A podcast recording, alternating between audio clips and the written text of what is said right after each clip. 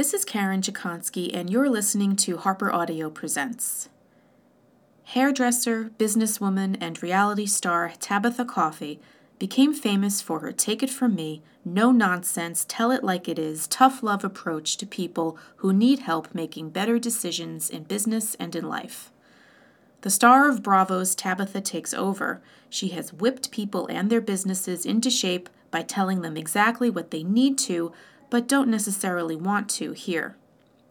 In her new book, Own It, Tabatha teaches us to take the reins and cut the bullshit. Her words, not mine. She writes, Own it means taking responsibility for your actions, your words, your decisions, your failures, your successes, and ultimately your life and your destiny. If your career, your business, or your relationship is failing, then you need to figure out how to change yourself to fix the problems. And this is just the first few lines of the book. Change is hard, but Tabatha won't take no for an answer. Tabatha sat down to talk about Own It during the recording of her audiobook. I'll admit I was a little intimidated going into it, and worried about how my hair looked but soon found that she was extremely nice and very easy to work with, a true professional. Here's a bit of our conversation. So, we were just talking briefly about your show, Tabatha Takes Over, which I watched a lot. Um, and I was always astounded by the physical conditions of these um, hair salons. What, how do places get so filthy and how does that happen? I think people, I think a couple of things happen. I think people get busy and they think, oh, it doesn't matter, I'll put it off, I'll get to it tomorrow, and they never get to it. And I think people become really complacent. So a lot of the businesses I go into, the problems are so bad financially, you know, problems with staff, that it becomes overwhelming. And cleaning seems to be the last thing that anyone really thinks is important. They're focused on paying their bills or getting their staff on track or getting new customers in the door. And they do, they become complacent and they don't realize that that is part of the experience. Having a clean environment, it shows that A, you care and that you really are vested in your business and you really care about it and what people think of it. And it just starts to snowball and it gets away from itself. And then it gets to the point, it's, you know, you can't see the forest for the trees. You don't notice the dirt anymore and you don't notice that it's falling apart and you don't notice the bad behavior that people are doing because you become so accustomed to it. Is that the first thing you focus on, like just getting everything in tip top shape? I do because it's the first thing I see. So when I walk into a business, I've obviously been watching people at work during their day without them knowing that I'm watching them. And that is real, everyone. I know you're all surprised by it. I can't tell you how we do it, but we do it but yes, I focus on the physicality of a place because that's the first thing I can. I haven't gotten to know the staff yet. I don't know the issues. I haven't kind of uncovered the story of what is actually going on. So the first thing I look at is is it pleasing? How are people dressed? How are people behaving? Is the place clean? Does it look like someone cares about it? Is it dated? They're all the things that kind of, you know, you hit you first on, which is no different actually from a person work, walking into your business for the first time. If you walk into a new, you know, restaurant, store, hair salon, I don't care what it is, the first thing you do is look around. You may not realize you do it, but you do. You look around and think, this is clean, this is dirty, that person looks messy, they're not paying attention to me. That's what we all do. And that's why it's so important. What do you do when you meet someone who you just don't know why they started went into business for themselves in the first place because they just seem to be really ill equipped. Is there a point where you think you can help them or it's just too late? Well, I think everyone if they've seen the show, they've seen me lose my mind and at times I storm out. I always come back. Um, and that's because I am tenacious. Once I have told you that I'm going to take over and I'm going to help you, I'm going to help you even if it doesn't work, I will hold up my end of the bargain and you know stand true to my word and that's that I'm going to help you. For some people it is too late because they don't want to change and I think that's the hardest thing. The people that have had huge success that I've gone into their business and taken over and there have been many success stories they have really embraced the change and they've taken the opportunity of a week with me as hard as it was as the catalyst to kind of move forward and look at what they need to do and how they can do things differently and get out of being stuck. And you know they've grown leaps and bounds. It's amazing. And then the other people that are really scared or resistant to change or are living in denial and don't want to actually admit that they're doing something wrong that it isn't everyone else and they're not willing to change and not willing to kind of sacrifice or do anything different they're the ones that don't do as well I mean, change, uh, that's one of my notes. You know, you hear all the time people don't change, people can't change. I've heard that so many times. Obviously, you don't believe that. Change is really hard. It's hard for everyone. Yeah. And I do believe people can change. And maybe not the core of who we are. That will that will be the same, but I think we can change our situation. We can change our thought process. We can change our environment. We can change the people that we surround ourselves with. And we can change a situation from bad and make it better and get out of a bad situation and go into a good one. So I think anyone can change in those ways. It's just incredibly hard. And, you know, we, we've all done it, whether it's trying a new diet, that's a change, and we can't stick to it and we fail, or trying to give up smoking or drinking or whatever it is. It, that is a change, and it's a really hard thing to do. Trying to break, break the patterns of hiring the wrong staff, going out with the wrong guy, whatever it is, they're changes. And I think people don't realize that you need to look at is change going to make me better? And no one died from change. Nothing's hurt anyone from changing. It can be uncomfortable and it can be difficult and it can stretch you and make you not feel good and it can be hard. But the world's going to keep spinning. We're going to keep going and sometimes for the better. Do you think what you've seen in the States is unique to the States or is it everywhere all over the world? I think it's everywhere now. I think the world is so small now, mainly because of social media, that we know instantly what's happening in another country. We know what is going on. The pop culture has gotten much smaller as well, and it's everywhere. So it's not just American anymore, it's worldwide, which has made it different. I think there are beliefs that we all have and sensibilities that we all have you know, I have them being Australian. Americans have them because they grew up here. Europeans have them. A lot of that comes down to, I think, style and maybe the way we approach things.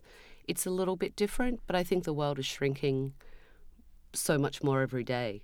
And it really is from social media, which I think is great because it gives everyone the opportunity to see different cultures and interact with people that maybe they wouldn't have had the chance to interact with. Have you embraced social media? Are you on Twitter? Are you I love social media. Are you kidding? I'm totally addicted. When the show is on, I, I do date night. I call it date night and I love it. I sit down with my computer and I tweet with everyone and answer questions and catch up about what's going on with the show and how everyone feels about it. So that's really fun. And I do, I love social media. I rant sometimes, which I have to learn not to do my Twitter. I'm angry and the girl just really pissed me off in Starbucks rant. But other than that, it's good. Did you ever see yourself being a, a TV personality? No, I. For me, when I first, well, it was Shear Genius that I started on. Mm. It wasn't to be on TV. That wasn't the motivation. It was to really stretch myself and do something different and get out of my comfort zone and shake things up a little bit. I was at a happy, secure place in my career, and I thought the competition would be fun, and I really wanted to challenge myself. And TV was just the secondary part. I never really thought about what would happen that I was going on TV to compete. I just kept thinking, I'm going to compete with hairdressers. I know it is weird. So the TV portion never really factored into my mind, which I'm happy about because I was me. Mm-hmm. What you saw is what you get, and it took a minute for people to get to know me and realize that I wasn't mean and I wasn't the bitch that everyone thought I was. I was just really honest and stated my opinion. It gives it gives you a voice, which is nice. Again, it allows me to reach people that maybe I never would have had a chance to reach. It allows me a platform. It's allowed me to go in and help many people and help their businesses and get to know them and build these personal relationships with them. And that's the thing that I love. Looking at myself on TV is the least appealing Yeah. out of all of those things. I really like your book because of the tools that you present, like how to do a business plan, which I think that's fabulous that you put that in your book. I get so many questions of where do you start? I want to go into business. What do you do? Or I'm in business and this isn't working. How do I fix it? And I would love to go to everyone's business and take it over for them, but that's impossible. I can't. And I hope that this book really answers some of those questions, whether you own a business or not. Maybe you just want to get further in your career. Risk is so scary. Are there certain elements that you would advise to be in place in order to, you know, go forward and, and take a risk of starting a business or making a career change? you need to plan. You can't plan for everything, but I think a lot of people go into business and they have no plan. So they have no idea how much it's going to cost them, what it's going to look like for the next six months or a year financially, or staff wise, or the hours that they're going to put in. They haven't thought all of that through. When you think all of those things through and you really do have a clear vision, a clear plan, a good business plan, you've thought through the worst case scenarios. You've prepared yourself mentally for what it's going to be and the commitment you have to make to own that business mm. and to get it over its infant years and make it successful. It really does minimize the risk. It's yes, it's still risky and it's still scary and it's change and it's a commitment and it's all of those things. But if you've really thought it through and you really feel passionate about it and you feel like it's a great idea, then the risk is worth taking. Mm-hmm.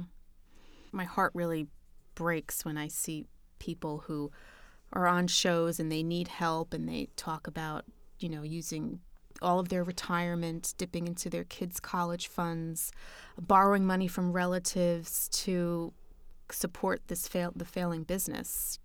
They're on the verge of personal ruin. Sometimes you have to take the emotion out of it, which is what people have a really hard time doing. Take the emotion out of the situation, sit back and look at it like you're an observer, and then see what what can I do? How can I change this? What can be done differently? What what am I doing wrong?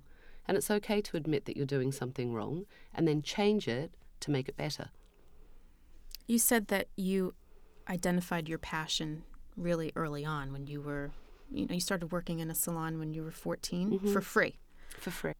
How do you encourage people at that young age to, you know, find find what they're passionate about? I was really lucky. I'm not exceptional at all. My situation to that mm-hmm. was exceptional. I, I am very blessed. I found something that I love. That passion's never wavered. I still love it as much today as I did when I was 14. So it is rare, and not everyone does that. There are many people that are still wondering, you know, in their 30s, 40s, and even mm-hmm. later, you know, what do I want to be when I grow up? What am I going to do? And I think that's okay as well. So it's really finding what excites you and what you can see yourself doing every day for the rest of your life or for a good portion of your life. What motivates you to get out of bed? What really makes you happy? And I think the difference is some people don't realize their passion that's a hobby and something great and relaxing and their passion that could be a great business idea. Hmm.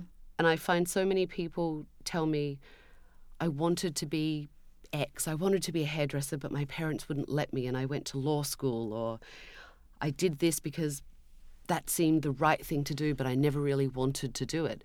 And that's sad to me.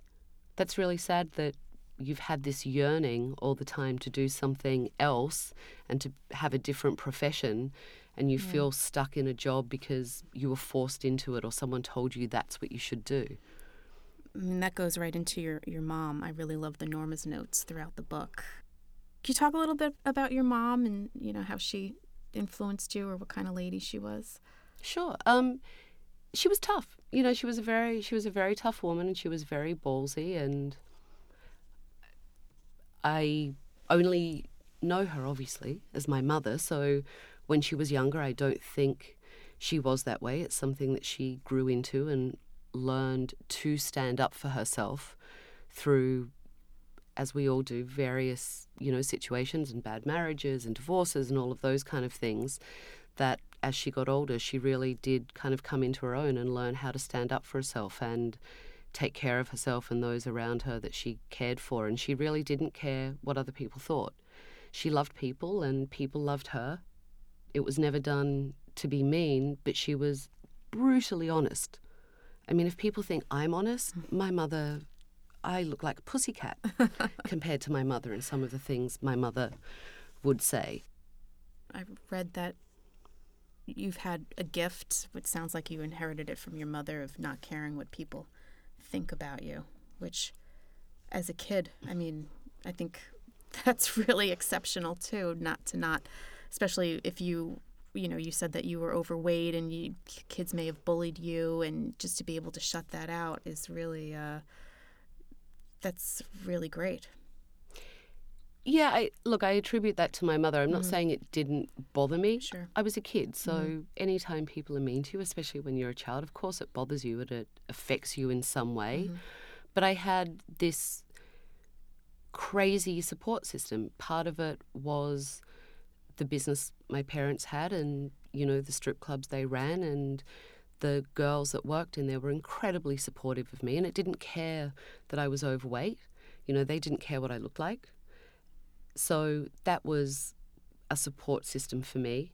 And my mother, because she had that attitude of not giving a damn, just be who you were, it allowed me to do those things and express myself. You know, when other kids were getting in trouble for cutting their hair or colouring their hair or having to sneak out and throw a different outfit on, I could shave my head and colour it purple and do all of these things. And it sounds crazy, but that was how I expressed myself. I compensated in different ways because I wasn't one of the cute kids and I wasn't pretty and I wasn't skinny and I didn't fit into that kind of look. So I went the other extreme and, you know, played with fashion mm. and played with makeup and played with my hair and did those kind of things. And it was a way of expressing myself. And a lot of parents, I think, would tell their children, oh, you can't do that. It's going to make people look at you and you're weird and you're not going to fit in. My mother was like, go for it. I don't care. It's hair. It's going to grow back. Wear what you want. It's fine. Be yourself. Have fun. Which was great because it, it was a way of allowing myself to be me and expressing myself without feeling stifled, especially because I wasn't fitting in at school with a lot of the other kids because I was heavy and I wasn't athletic and I had a very different lifestyle. So, what do you think it is about hair that drew you to it and is so people are so emotionally connected to it? hair is transformative. I, I mean, I think it's twofold for me. I love the I love the art of doing hair and what goes into it. So that process I find very therapeutic and very relaxing and I can zone out when I do hair and just focus on that and it's very cathartic for me. But I also love the interaction with people. You know, part of being a hairdresser is really interacting with people and listening to them and sometimes hearing what they're not saying to you and getting to know the client sitting in your chair and building a rapport. And that's what I really love. And I love the transformation of it because it is hair. And I guess in the grand scheme of things, it may not be that important, but it really is. And it changes the way we feel about ourselves, the way other people sometimes perceive us. It can make us have a good day or a not good day. Mm-hmm. It can make people feel attractive or not attractive. It it really is quite changing for people. And there's something very empowering about having someone come in and doing their hair and seeing them look at themselves and feel differently about themselves, even if it's momentary. Mm-hmm. It's it's a very empowering thing as a person that's done that to see a woman look at herself if she hasn't felt so great about herself, and you can see this little glint in her eye, and she mm-hmm. feels pretty or feels like she likes how she looks, and that's very special. And if I can contribute to someone having a great month, six weeks, because their hair looks good, or even a good five minutes in the chair. Mm-hmm. Sometimes that's the only time for a lot of people that you get to relax mm-hmm. and you get away from everything and you get to actually unplug and switch off and be pampered. So if I can do that for someone, that is a real gift. it's a very special profession, mm-hmm. and I think when it when it's done well, and when people really um, respect and understand what it is you do, not just the the art of what we do and the transformative piece, but the interaction with people, it's really quite an amazing profession. Well, Tabatha Coffey, thank you so much for speaking with me today, and best of luck with your book. Thank you.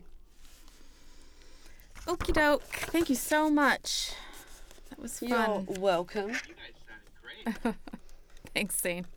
It's been a rough couple of days. It has. I'm sorry. But it's okay. We were uh, Zane and I were emailing about the first few lines of your book and how you've made grown men cry, and he was like, "I hope I'm, I hope I'm going to be okay." I'm like, I think Tabatha I haven't made him cry yet. Yeah. I might. the day is still early, but anything could happen. I saw him this morning, and he was like, "Hi, Karen." that was Tabatha Coffey talking about her new book, Own It, available on April 14th. We'll end with some words of wisdom from Tabatha about change and owning it. This has been Harper Audio Presents. Thanks for listening. When change sucks. Not every change is positive. I get that. You're getting divorced. You got fired. You lost a valued relationship. Even these changes have a way of giving us a much needed kick in the ass. Change can be an amazing catalyst, even if we don't recognize it at first. Here's a perfect example. A friend of mine lost her father. It was sudden and tragic. She actually had a conflicted relationship with him because he was unhappy in his life and they had come to an impasse. She felt guilty and conflicted when he died, but ultimately it helped her take stock. She decided that life is too short to waste. She gave up a job that did not fulfill her and pursued her dream to become a doctor. The loss of her father was a tragedy, but it inspired her to reevaluate her own choices and make a major change. She rekindled a relationship with her mother that had drifted and remade her family. Ten years later, she recalls the moment she lost her father as one of the most impactful in her life, the one that brought about the most positive changes she has ever made. Would she have done that if she hadn't experienced that loss? Maybe not. Some changes we make, others are made for us. But the positive end result can be the same if you own it.